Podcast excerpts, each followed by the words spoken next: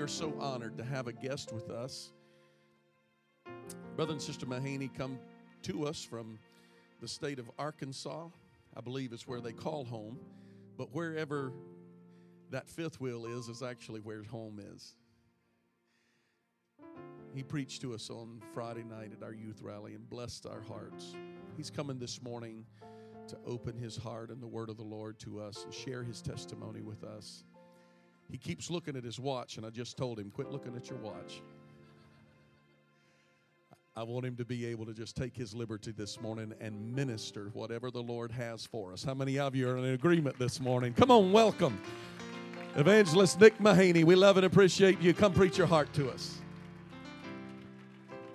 Let's give Jesus a hand clap of praise.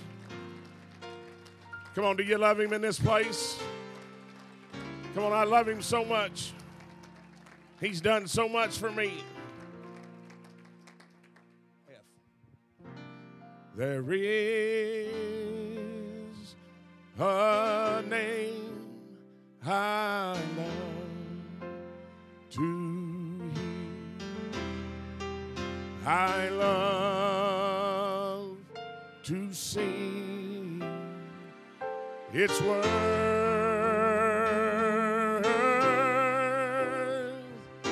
It sounds like music in my the sweetest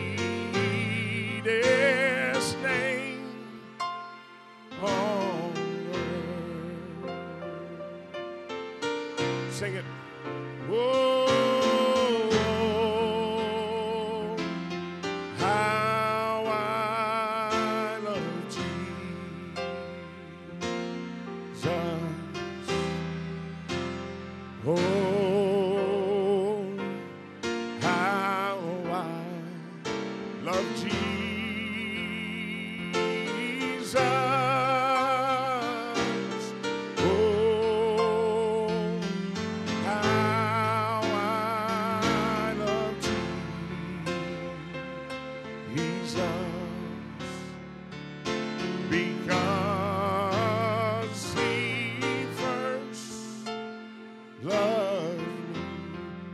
more time.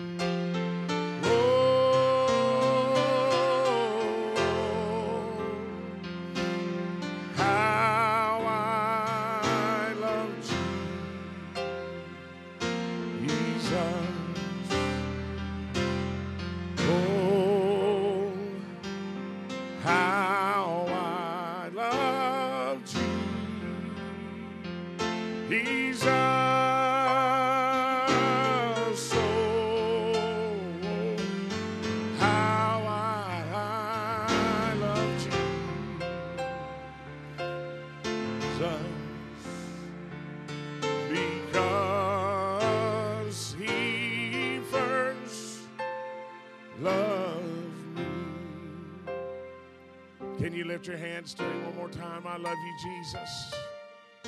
Oh, I love you, Jesus. What an awesome presence of the Holy Ghost.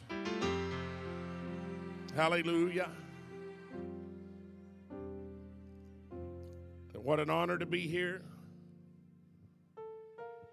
What an honor not to see everybody green. It's hard to carry a serious conversation on with a smurf.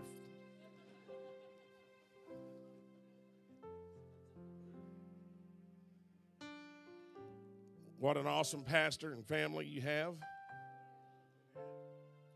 You know, everybody I talk to, they, they don't have anything bad to say about them. It's pretty good, isn't it? I usually sing, but I kind of got a cold, so I, I usually sell more CDs when I don't sing. So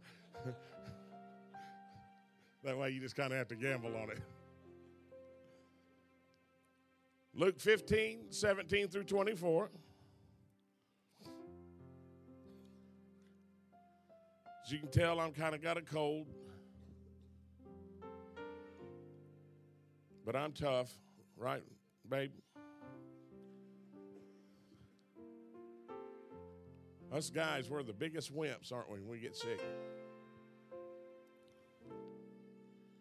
I was sitting there trying to figure out which one of the twins was the ugliest, but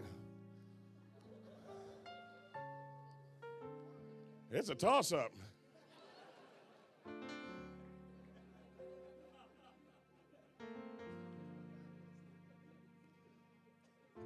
Good thing they're talented.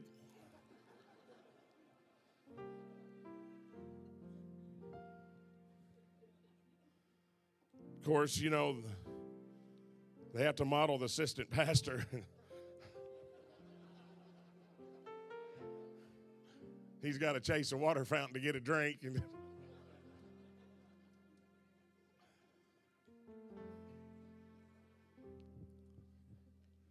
Luke 15, 17 through 24.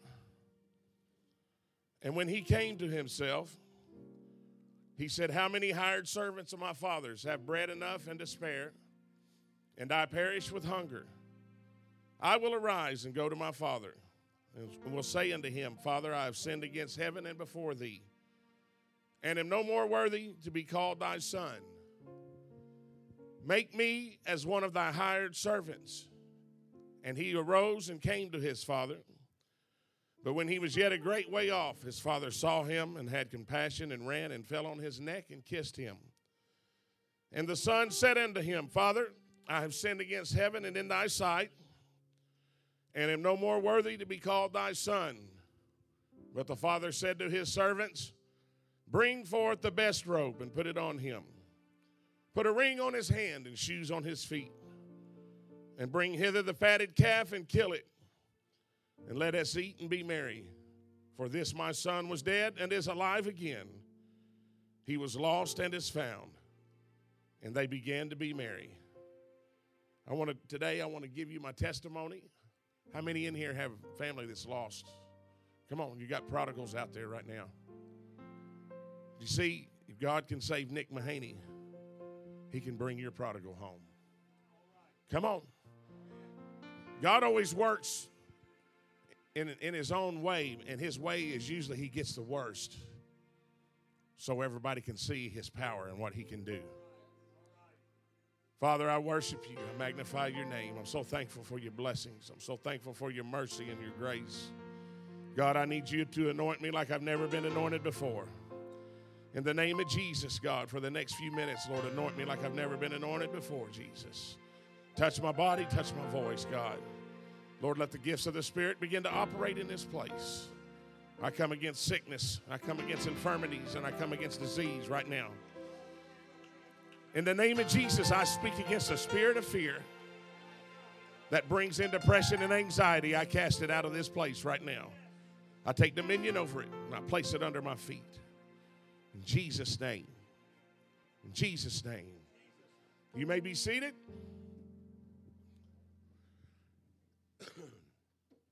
I was at men's conference in Arkansas. It's been about four years ago.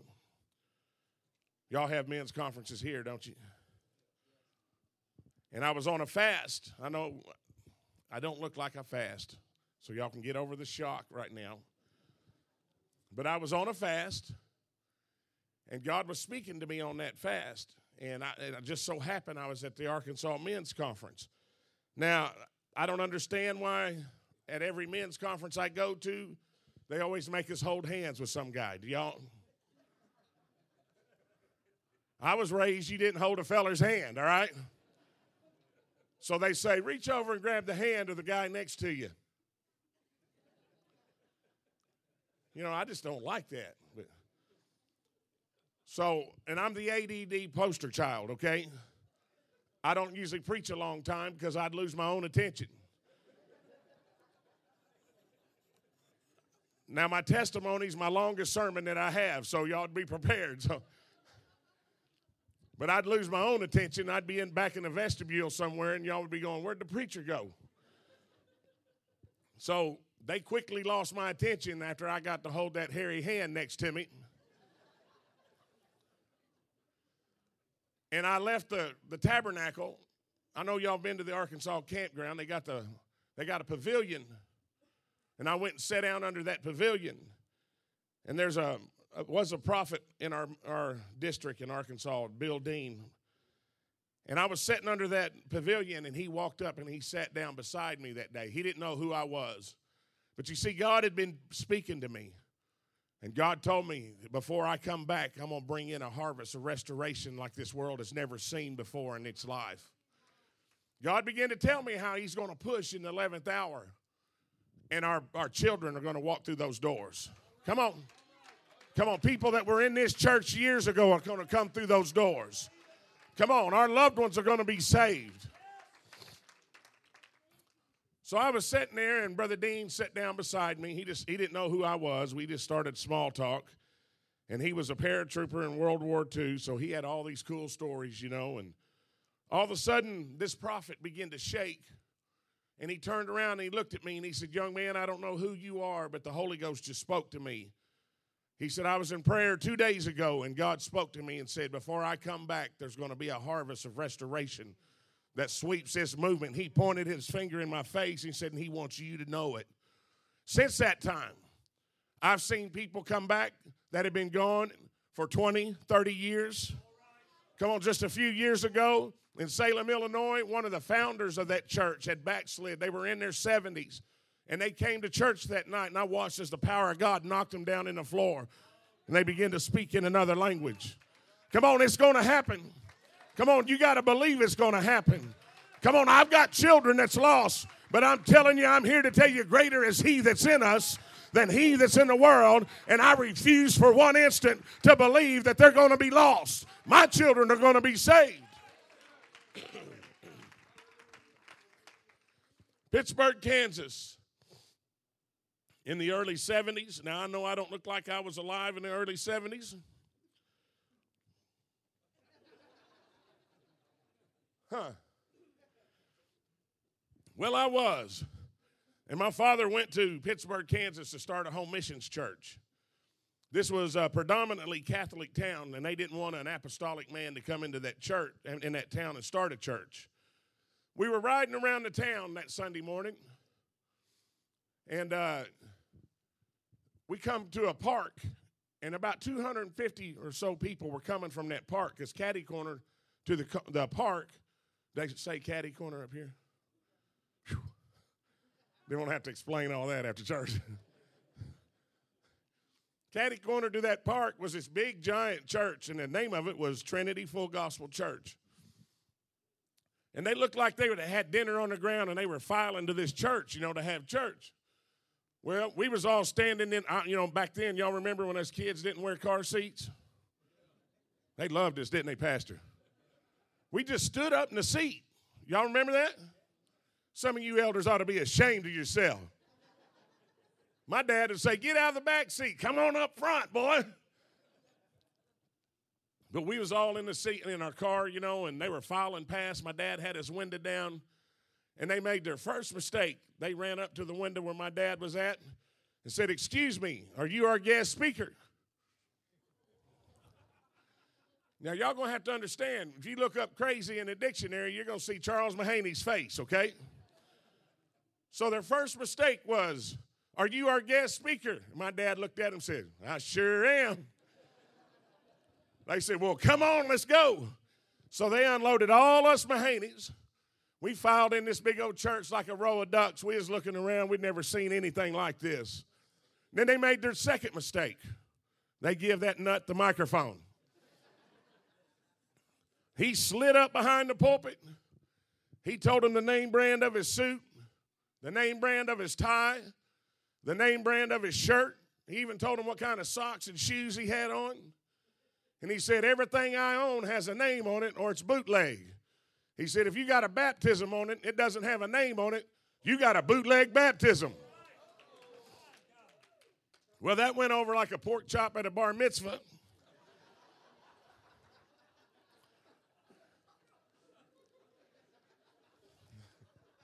That's funny. I don't care who you are. And just as fast as they ushered us in, guess what? They ushered us right on out the door. But there was two families that God had revealed Jesus' name baptism to. And when we walked out, they walked out with us. They began to persecute my father. They tried to blow the church up one night. He said he didn't mind that so much, but he was in it.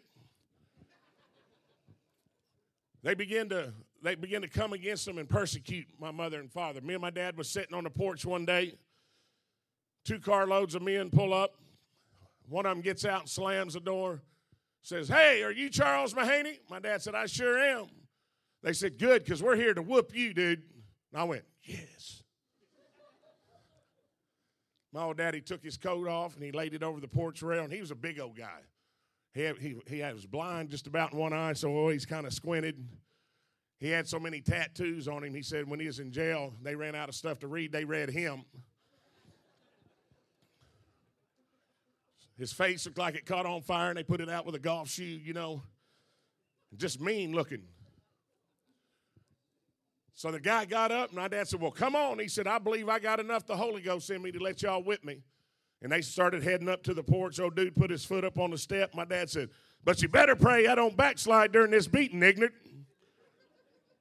And man, them dudes scattered all across the place. My dad said, You better start whipping or I'm going to start laying hands on you and casting out devils. And when I tell you they got in them cars and they took off out of, of that place, I was privileged the last three years of my father's life, I was able to travel with him. And I began to pick his brain about being an, an evangelist. My father was an evangelist for 32 years. And he's seen mighty, mighty, mighty things happen in the Holy Ghost. But I asked him, I said, Dad, what caused you to be an evangelist? He said, Well, I was in my, uh, I was in my office one night after service. And he said, An audible voice spoke to me told me to look up. My dad said, when I looked up, I was all of a sudden in another dimension.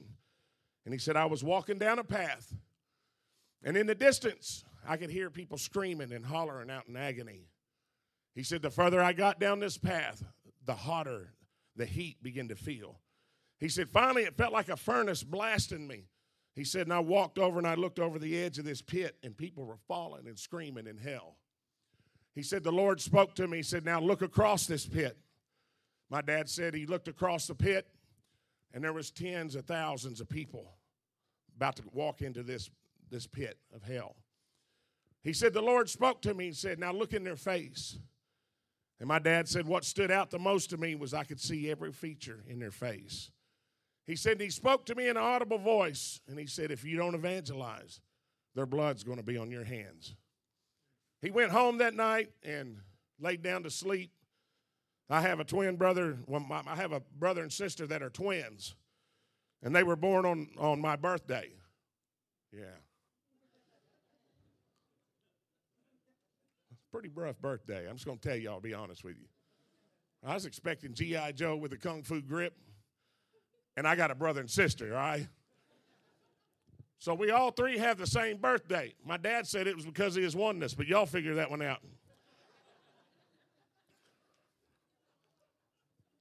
Now, in my dream, in, in, his dream, my dad said that my mother was walk, rocking the, the twins. They were little babies.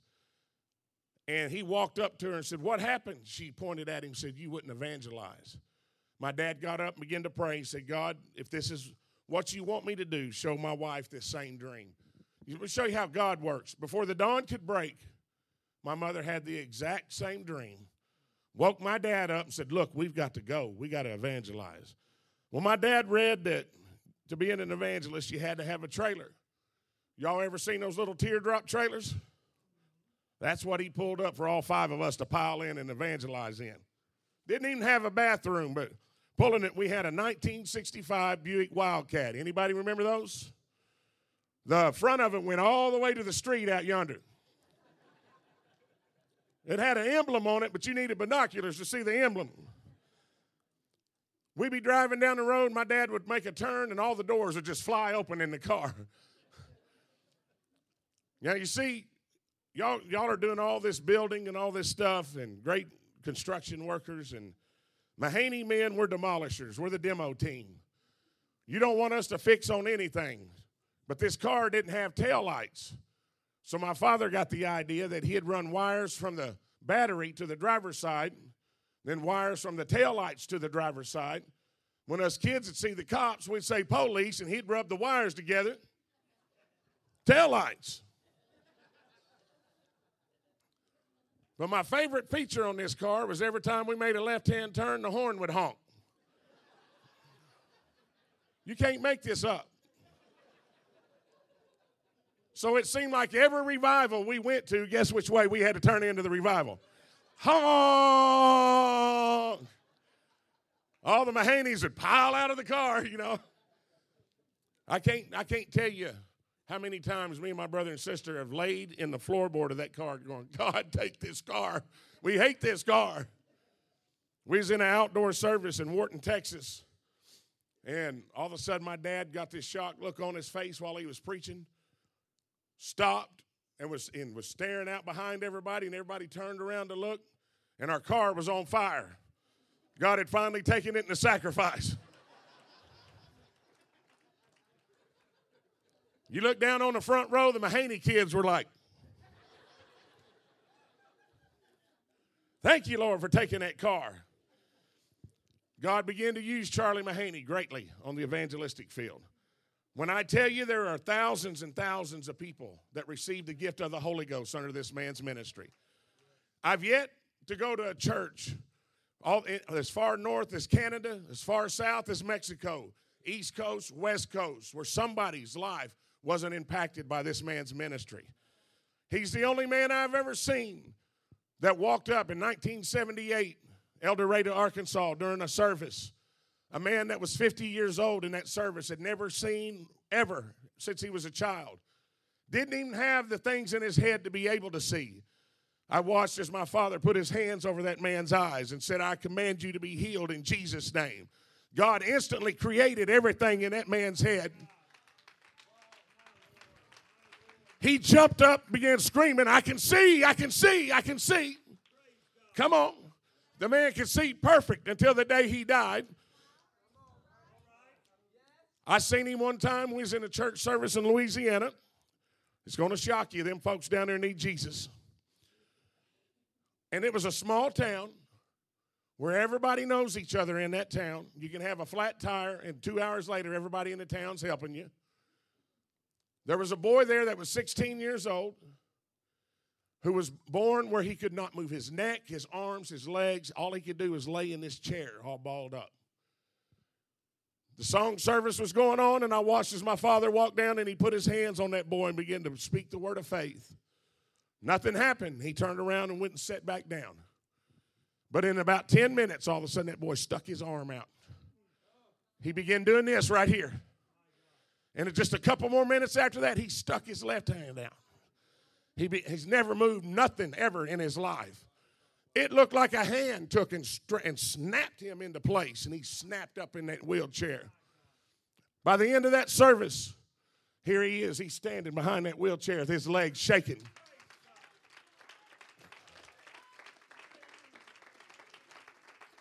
That afternoon, they went to the same restaurant they've been going to ever since he was a baby. But this time he walked into that restaurant. Come on. That night, Sunday night, you couldn't get within a half mile of that church. Everybody in that town was parked up and down inside the road. They had to open up all the windows around the sanctuary. People were four and five deep in the windows. Come on, you let somebody push a wheelchair out of this church. You let a blind eye be open. This community's going to be shaken and they're going to be piling into Christian Life Church because they know that this is where they can come and be healed. We're not waiting on God, God is waiting on us.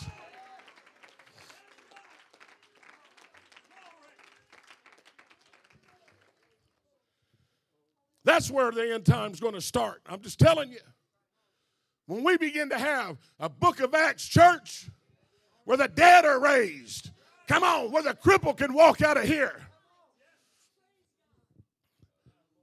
I was in, we was in service in Longview, Texas.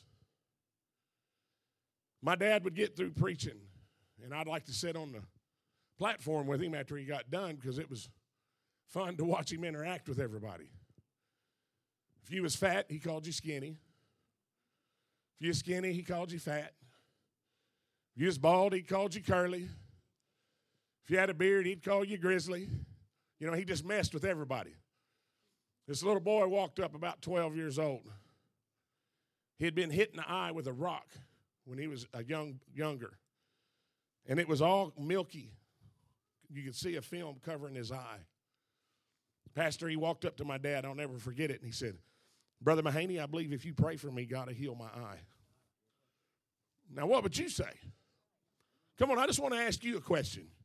What are you going to say when a blind person walks up and says, I want healed? I know what my dad said. My dad said, Son, I know God will heal your eye. He put his hand over his eye. He didn't spit in his face. Come on, didn't pull his shirt tail out. Didn't mess his hair all up. Wasn't oil dripping off his chin. You know what he did? He said, I speak the word of faith. Be healed in Jesus' name. And I watched as that eye turned brown right in front of my eyes, just like the other eye. Come on, if God did it for Charlie Mahaney, God can do it for Nick Mahaney. God can do it for Philip Jordan. Come on. My God's the same yesterday, today, and forever. He didn't just heal us in the 70s. He didn't just heal us in the 60s, but he's still the healer. He's still the waymaker.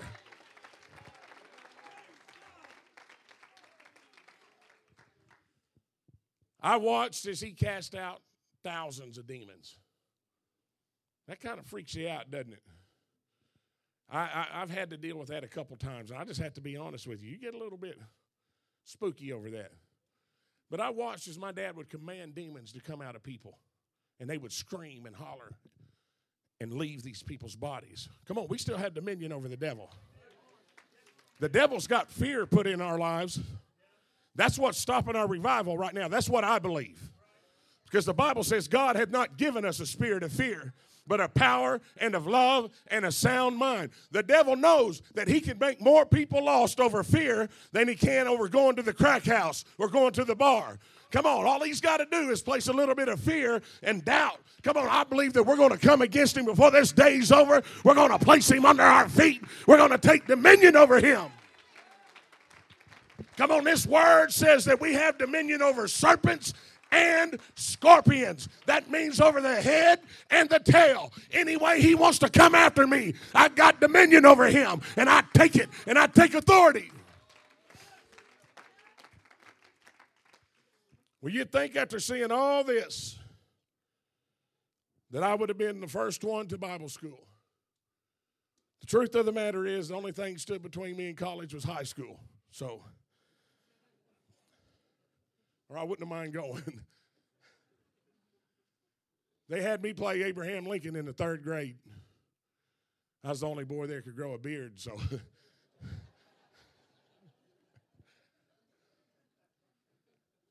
I went into math class one day. The lady said, if you had 50 cents in one pocket, 40 in the other, what would you have? I said, somebody else's pants, man. I don't know.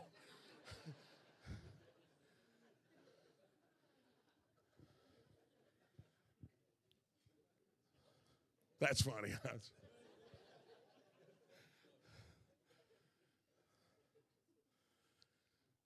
Redfield, Arkansas, 1983, senior camp.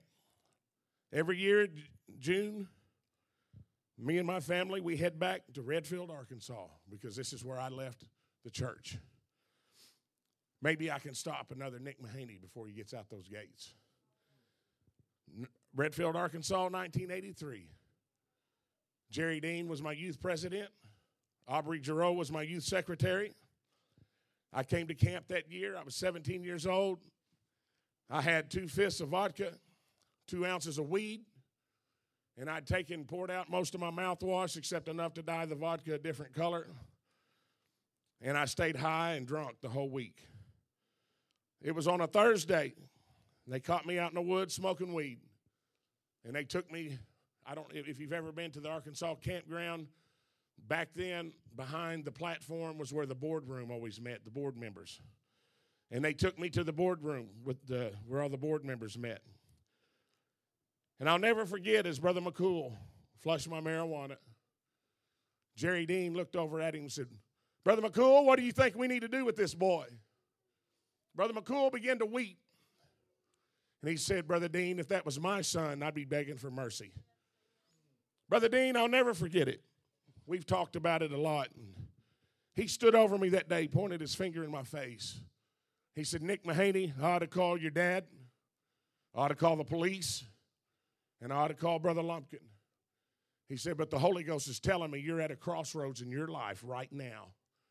And if you don't get something here tonight, your life's never going to be the same again. I didn't heed his warning and I didn't heed his mercy. And I went back to my dorm after they let me go and I began to drink. By the time church had rolled around, I was pretty well drunk. And as they began to sing, I tapped my friends on the leg and I said, I don't believe this message. I don't believe in God. I'll never be back again. 17 years old, I walked out of that campground and turned my, my, my, turned my back on God. In one year, by the time I was 18 years old, I was a full blown alcoholic where my hand shook like this. It shook so bad that I couldn't light a cigarette. I'd have to pour bourbon or vodka and start drinking until the edge finally came off of me. Then I could roll a joint and I'd, I'd smoke dope and I'd drink all day till I went into alcoholic blackouts. I've awakened in ditches, vomit all over me, blood all over me. I've awakened with my car wrapped around trees, and I'd be thrown from the car. The worst one, wake up in jail, don't know how you got to jail, afraid to ask how you got to jail because you're afraid maybe you ran over somebody and killed somebody or robbed somebody or did something.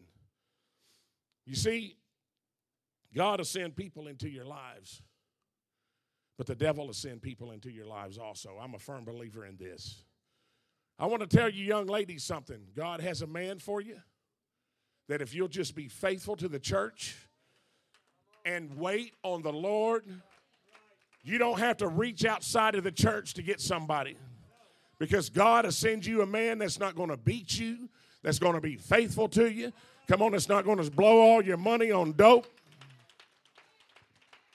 But you just rest assured the devil has a man for you too. He's got some little old dude with his pocket hanging way down here. I don't know how they get to their stuff. Their pants are sagging so far down. I don't know if y'all know this or not, but they get mad when you ask them about it. Try it. I have. Excuse me, bro. You're the one with your underwear hanging out. Sorry, babe. I didn't mean to say underwear. I'm in trouble. Got one whisker out here, one down here, one over here. Reminds you of a scripture the substance of things hoped for, the evidence of things not seen. Y'all know I'm telling the truth. Let me tell you, young guys, something. God has a woman just for you. Come on, the worst mistake you can make is to look at somebody that's not in the church. Come on, God's got a woman that's going to be a helpmate for you. Come on, God's got a woman that's going to lift your arms up when you pray. Come on, God's got a woman that you wake up in the middle of the night and she's praying over your house. But let me tell you something the devil has a woman just for you. Some gal that'll come up there in a gownless evening strap. That'll take you a minute, but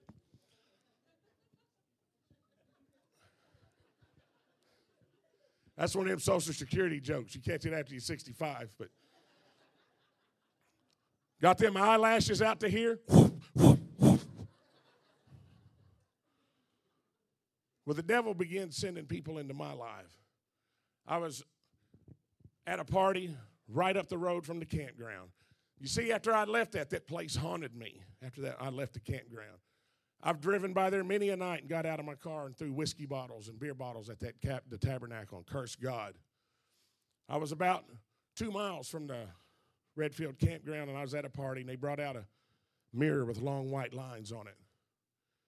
guy told me, he said, Man, you like to party? He said, This is cocaine. Try it. You'll party for days. And I snorted my first line of cocaine, and he was right, man. I, all I wanted to do was party. I wanted to talk about everything. I, I was an expert on everything. And that's back in the early 80s. If y'all remember, that's when crack first came into America. And all over the news media, they were warning people about crack cocaine, how potent it was, how one hit you could die, one hit your life was over. And in my sick mind, I couldn't wait to find some crack cocaine. And I'll never forget, we took a radio antenna and it was hollow and we put Brillo down in it and I put my first crack rock on that piece of Brillo, and you could hear it sizzle, and I drew the smoke into my lungs, and when I blew it out, I was instantly addicted to crack cocaine. So the only way I could keep up with my habit was I became a, a crack dealer in Little Rock, Arkansas.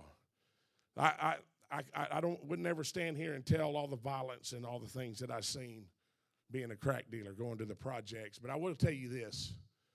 I can't get it out of my mind. I remember going to a place called Shorter Gardens in Little Rock. It's a it's a real rough apartment complex. I, I go to the door. I'm delivering some crack cocaine to this place that I'd always taken crack to. This time, a woman answers the door. She's pregnant. She's got a little baby holding on to her side, one standing under her stomach. No lights, no heat, no water, nothing. But she gave me every dime she had for crack cocaine. Come on, the drugs are a spiritual thing, I believe. I believe that I'm correct on this. And I believe it is an attack of the enemy to keep families held down. And I believe it is an attack of the enemy to keep communities in check and at bay.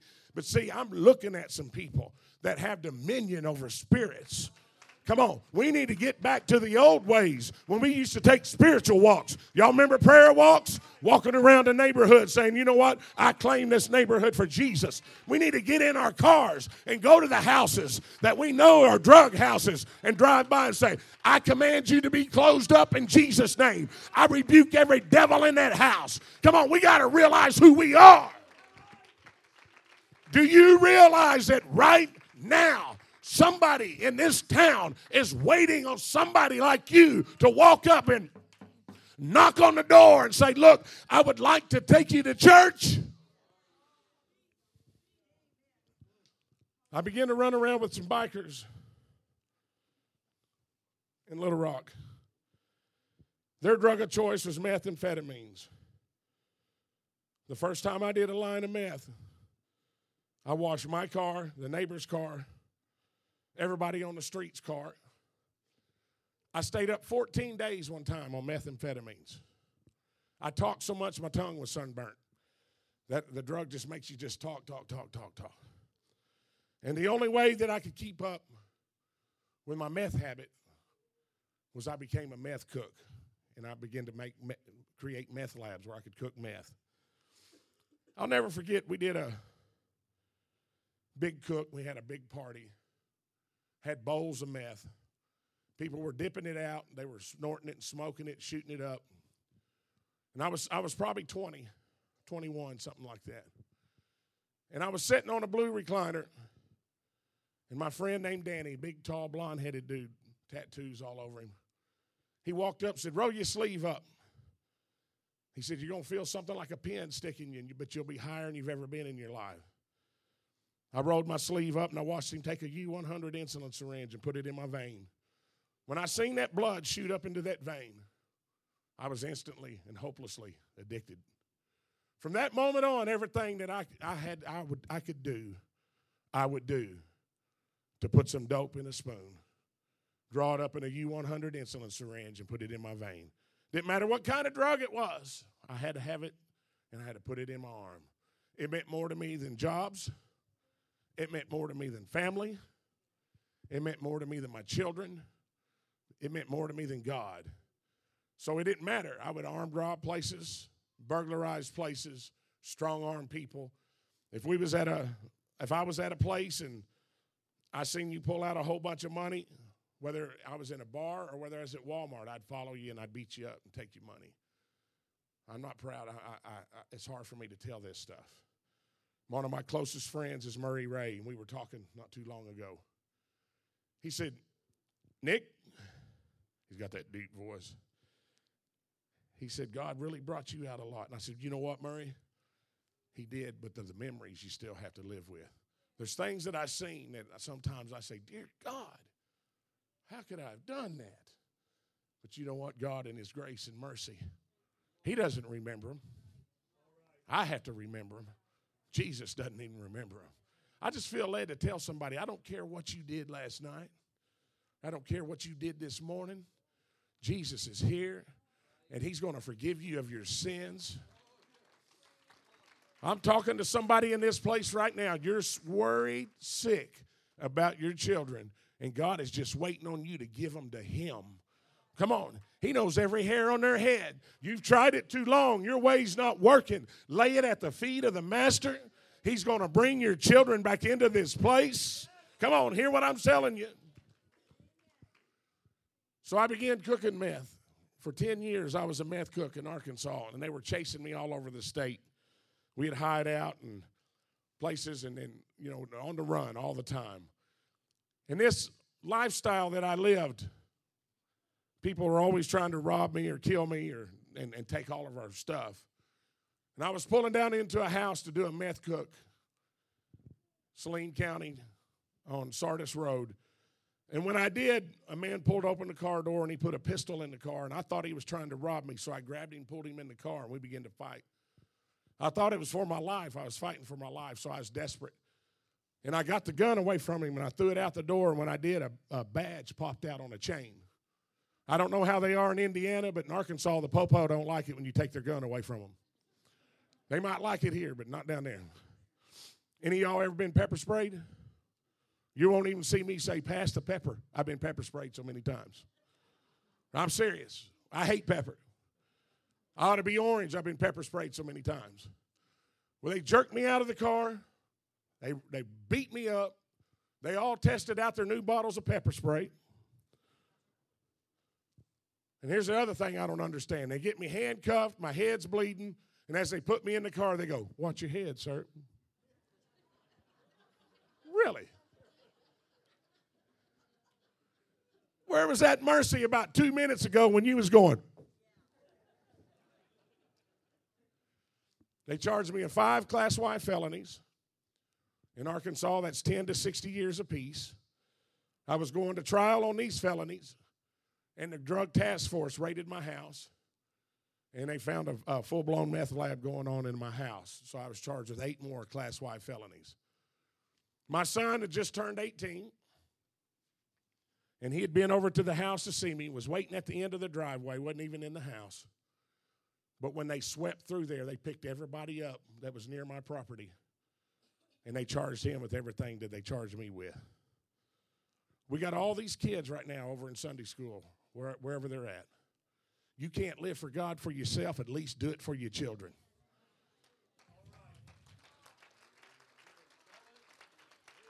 Because I'm going to tell you, that boy's going to grow up and be just like you, Daddy. That girl's going to grow up and be just like you, Mama. You see, I don't know if y'all noticed them because they were green like everybody else, but there was two little blonde-headed kids running around, an eight-year-old and a five-year-old. They're not our children; they're our grandchildren. I had to go to court because of drugs and take them because they were in an abusive situation. Just maybe, if I would have been in church, Pastor, that boy that I said I hadn't talked to me in over a year, just maybe if I would have been in church and been man enough to live for God, maybe all our children would be in church to this day. Come on, my God, if you can't do it for yourself. You need to be a man and say, As for me and my house, we're going to serve the Lord. That means more to your children than taking them to a ball game. That means more to them than killing an eight point buck. That means more to them than pulling in a 10 pound bass. Come on, God wants us to be fathers, God wants us to be mothers.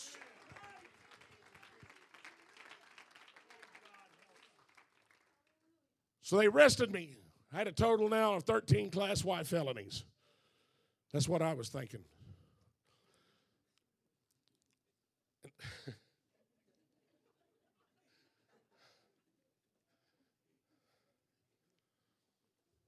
Jesus, help me.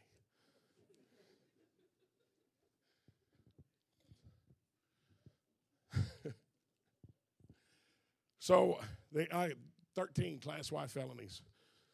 You have to look. You have to understand. I've been in jail more times than Otis a drunk on Mayberry. I don't know if y'all know who that is, but I do. Okay. They wouldn't give me the key though. And but this time I went to jail and I had my son with me. It's a whole different. I can't describe to you how I felt, Pastor. I was in we was in a jail that was so rough. So notorious, everybody in the state knows how crooked these people are. It was so crowded, they had people in a wagon wheel laying down, head to foot, all the way around that place. And I told my son, I said, You lay down, you don't say a word, I'll handle everything. Because I thought I was going, he was young, I was going to have to hurt somebody, and I didn't want him to be charged with anything.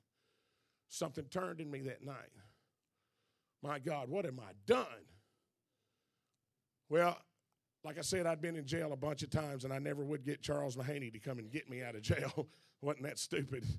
But this time he heard his grandson was arrested and shouldn't have been. My dad was down there to get him, and, and it was a miracle I even was able to bond out. I had so many charges. That's a whole nother story. And uh, I got a ride with my father. My dad thought tact was something you nailed rug down with. He was not a real tactful guy. I get in the car and he goes, Man, ignorant, you've ruined your life, ain't you? Good to see you too, Pops. He said, You're going to die in prison, boy. He said, You have ruined your life. Then he, he looked at me, and, he, and as I was about to get out of the car, and he said, If you're not going to let God help you, you better find somebody to help you. Your life's over. I got out of the car. You see, the devil had told me, You've done too many things. God doesn't want you. Your hands have been too violent. You've done, you've ruined too many homes being a drug dealer. God doesn't want you. And I got out of the car and I started to walk off. Something turned in me that day, and I turned around. I looked at my dad and I said, Dad, do you think God would forgive me? My dad, a tear ran down his big old face. You know what he said? Come home, son. Come home. I walked in my house at night and I tried to lay down, and all I could hear was Amazing Grace, how sweet the sound that saved, saved a wretch like me. And I'm telling you, I couldn't take it. I got up, I began to drink and shoot dope, and for the next month or two, every time I laid my head down to try to sleep, all I could hear was those old songs that was playing when I'd walked out on the campground. So it got to where I was either going to kill myself or I was going to go to a drug rehab. I wrote a note one day and I was had my 357 laying on my lap and I'd never even thought about suicide. And I was going to kill myself that day. Let me show you how God works. A backslid preacher's kid I hadn't seen in 10 years pulled up in my driveway and began honking his horn. Would not let up. I didn't know who it was. So I went out. He said, Hey, Nick, I come to pick you up. I ain't seen you in a long time. We went uh, you know, went doing things we shouldn't have done, but God saved my life that day because I would have for sure killed myself. So I decided I'd check myself into a drug rehab. And I went into Serenity Park in Little Rock, Arkansas. When you walk in, the jail's on the left, the cemetery's on the right. And they tell you, look at these places because if you don't get help, this is where you're going to end up. I stayed up all night shooting dope, and I was so high when I walked in that I could barely even function. I walked up to the desk and I said, I'm Nick Mahaney and I'm here to check in. And I was literally hanging on. I was so high. That little girl stood up, said, Nick Mahaney, your dad wouldn't be Charles Mahaney, would it? And I thought, oh, Lord, here we go. She pointed her finger in my face and said, That's my favorite preacher. I'm calling my mom. We're going to start praying for you, boy. I can't tell you how sick I got. It's, unless you have come off drugs and alcohol, you can't describe the being dope sick in the the, the, the, the coming off alcohol is just as bad as drugs. And I, I knew that all I had to do was walk out, go across the street to the liquor store, get me a bottle of whiskey, and call somebody, and they'd bring me some dope, and I wouldn't be sick anymore. And it had been a week. I, I, I couldn't take it anymore, so I decided I was leaving.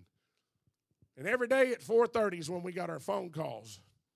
And you could count on at 4.30 and 10 seconds, the phone would ring, and it'd be my dad because he was always away somewhere.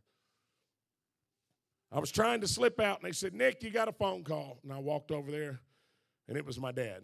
I, I said, Dad, I'm sorry. I said, I can't do this. I don't mean to let you and mom down, but I'm leaving right now. I can't take it. You know what my dad in his infinite wisdom said? Repent, ignorant, and slam the phone down. Now, some of y'all know him. Y'all been called ignorant by him. I've never been so mad in my entire life. Well, that fat rascal calling me ignorant. We drove by the place just the other day, and I told my grandkids that's where Papa got the Holy Ghost. I walked up the stairs, I was leaving, and I put my hand on the door, and this boy said, Repent. You tried everything else, repent. I opened the door, and it's like, I know God's everywhere, but that day he was so real. It's like I could see him sitting over my bunk. And I crawled on my hands and knees like a dog that was cowered down. And I lifted my hands and I said, God, I don't even know if you remember me. But this is Nick Mahaney. If you'll forgive me of my sins and you'll take these demons from me, because I was possessed with demons, and you'll take all these addictions from me, I promise you, what, I, what you called me to do when I was just a little boy, that I'll spend the rest of my life doing, whether I'm in prison or whether I'm free. And I immediately I began to speak in another language as the Spirit gave me the utterance. You don't understand. As I was knelt down on my knees with my hands lifted and speaking in tongues, I felt demons tear out of my body. I felt drug addiction leave my body. I used to be a racist and a bigot. But when, when I got off of my knees that day, that old racist and bigot and drug addict and alcoholic was dead and gone. There was a new man named Nick Mahaney. He was a child of God. Come on.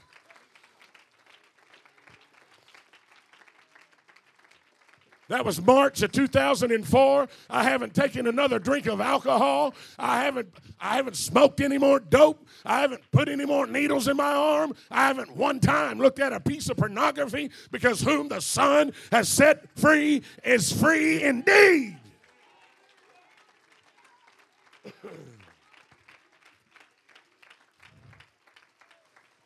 I'm going to show you how God works. I went to court my plea bargain was 40 to life. This is what the deal they was going to give me. I've never understood this plea bargain. I understood the plea part because I was pleading, but 40 to life wasn't a bargain. We, we go to court. We're sitting in this little room, my father and I, and, uh, and my attorney.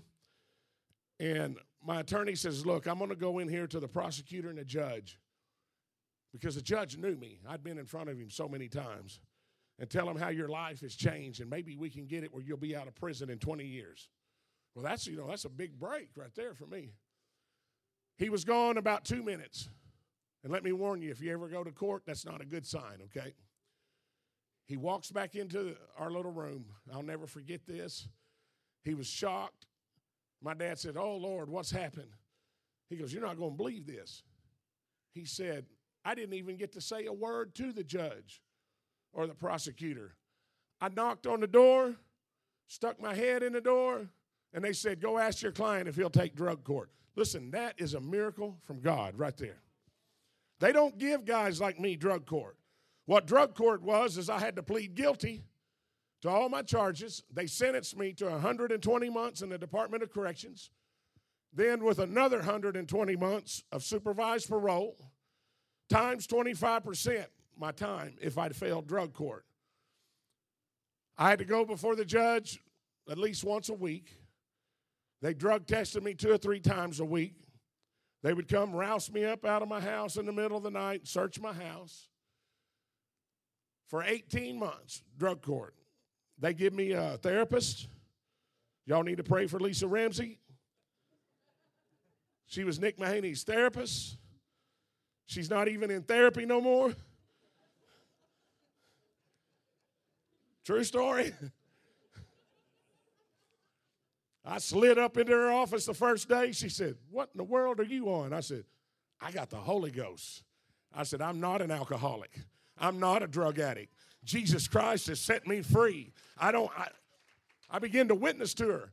finally, after about two months, one day she just pushed her chair back, said, I've had enough, Nick Mahaney. I thought, uh oh.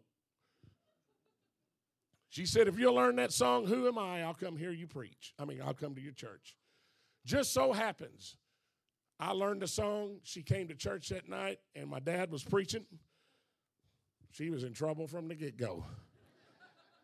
She walked up, and the baptistry was way up top. You know, she was a fine Catholic lady, never even seen a baptistry before. She said, What in the world is that? I said, Well, we can't drink our baptistry. We got to dunk you down in it. She pointed at me and said, You're not getting me in there. We baptized her that night in Jesus' name. Baptized her husband the same night in Jesus' name.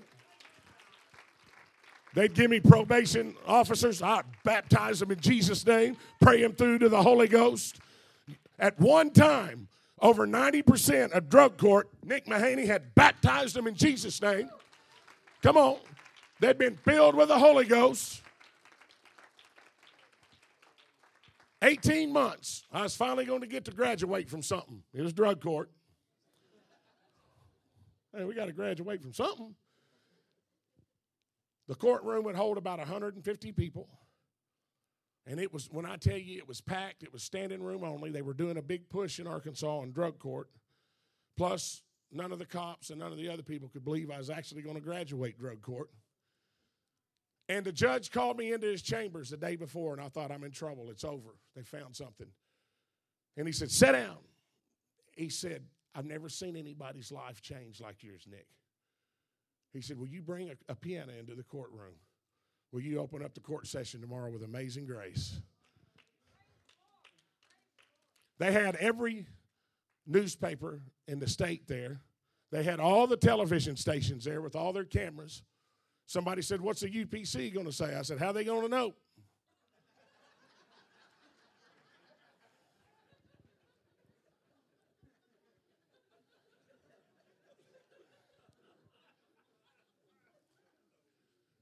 They said, All rise. I walked in right behind the judge.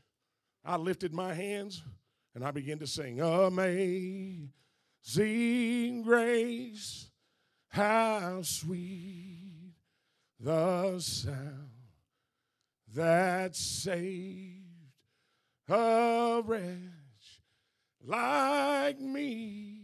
And I'm telling you, people begin to lift their hands all over that courtroom. I look back there, my dad and Brother Lumpkin had their hands raised. They had tears running down their face. My mom was standing beside her, her little hand was doing this, you know, whoop, whoop, whoop, whoop. I thought, uh oh. I'm going to have to explain tongues interpretation to Judge Arnold. And I finished it with that old Gaither song I'm free, praise the Lord, free at last. Judge Gary Arnold had a stack of charges this thick. He walked down off of his podium. He walked up to me, Pastor, and he said, Here you go, Nick. He said, You can burn them, you can shred them, you can frame them. He said, But I find no fault in you. You're a free and clear man.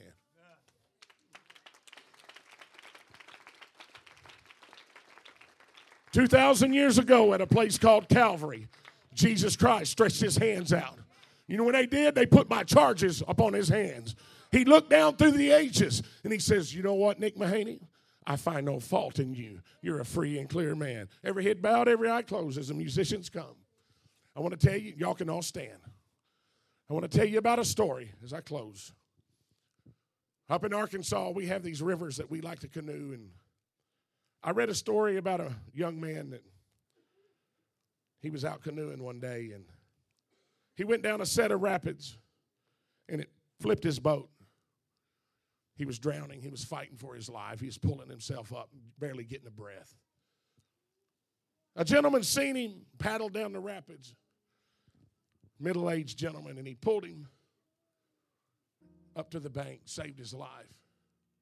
We all know the story this young man began to run around with the wrong crowd. First, it was innocent. Oh, it's just a 22 ounce and a blunt. It's innocent. But before you knew it, he was addicted and hopelessly and helplessly to drugs. The only way he could supply his habit was crimes. Finally, the law caught up to him. He was arrested, charged with several felonies, and he went through all of his court proceedings. And finally, it was his day of reckoning when he was going to be sentenced. They said, All rise. The judge walks in.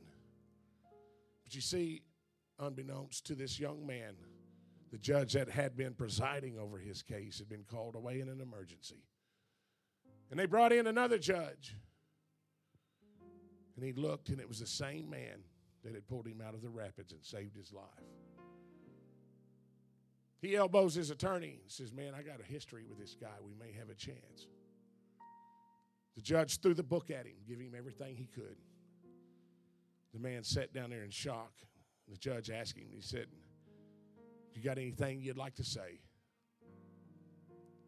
He looked up at that judge and he said, Your Honor, My God, don't you remember me? That judge looked at him and said, I remember you. That day I was your Savior. Today I'm your judge. I don't care how long you've been in this church. I don't care what your role is. You can look like you stepped out of the Pentecostal Herald and still be lost. It's appointed unto every man to die. And you know what it says? Then judgment. Why would you not get yourself right another Sunday and let it go by and walk out of these doors gambling with your destiny? You're not walking out on Nick Mahaney. You're not walking out on this great man of God. But you see, there's a bloodline around this church. You're trampling your dirty feet through the blood of Jesus. When all he's wanting to do is be your Savior today. Kind of hits home, doesn't it?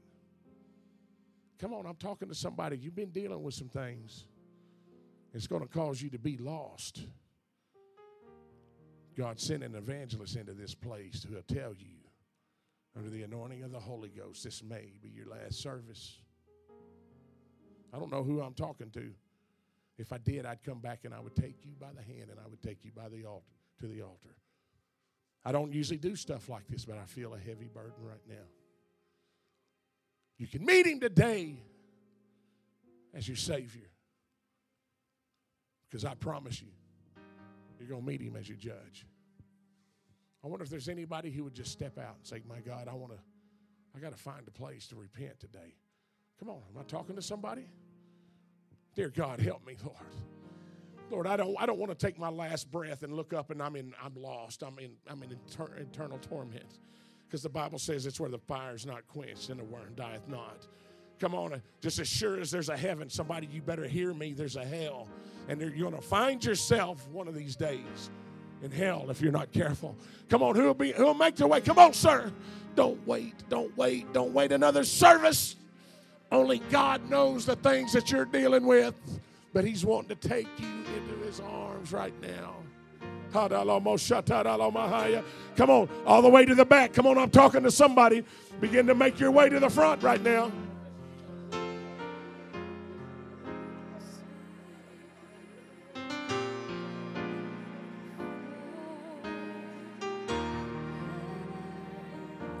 Come on.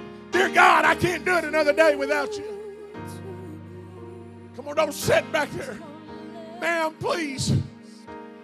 Please don't. I hope it's not you. Please come. Come on, press your way through. Come on, press your way on to the front. Come on, make your way to the front. Come on, that's it. Press your way on. Come on.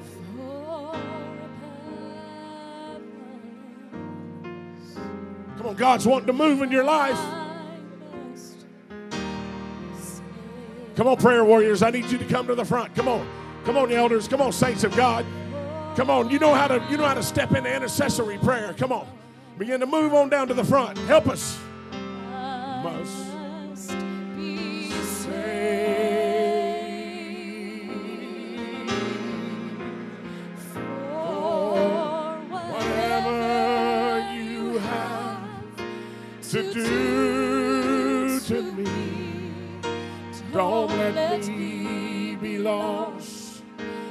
for eternity. Above all else, I want you to hear me. I want everybody in this place to lift your hands. I want us to begin to pray a prayer of repentance right now. Come on. If you're standing beside somebody, put your arm around them. Begin to repent with them. Come on. Lord, forgive me of my sins. Come on, begin to say it. Oh, God, forgive me of my sins.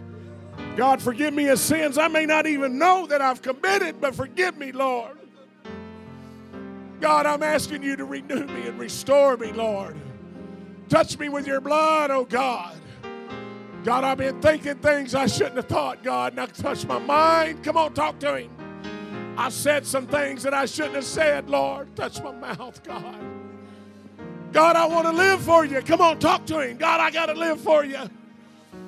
But Lord, please forgive me of my sins, God. I need you right now. I need you, Jesus. Tell Him, come on, I need you, Jesus. I've got to be saved. I've got to be saved. I've got to be saved. Now begin to shout hallelujah. Begin to praise Him right now. Come on, begin to let the Holy Ghost move into this place. Come on, somebody can receive the Holy Ghost right now. Somebody can be healed right now. Chains of addiction can fall off somebody right now. Come on, the bondage of depression and anxiety can leave. Come on, prayer warriors, there you go. I must be saved.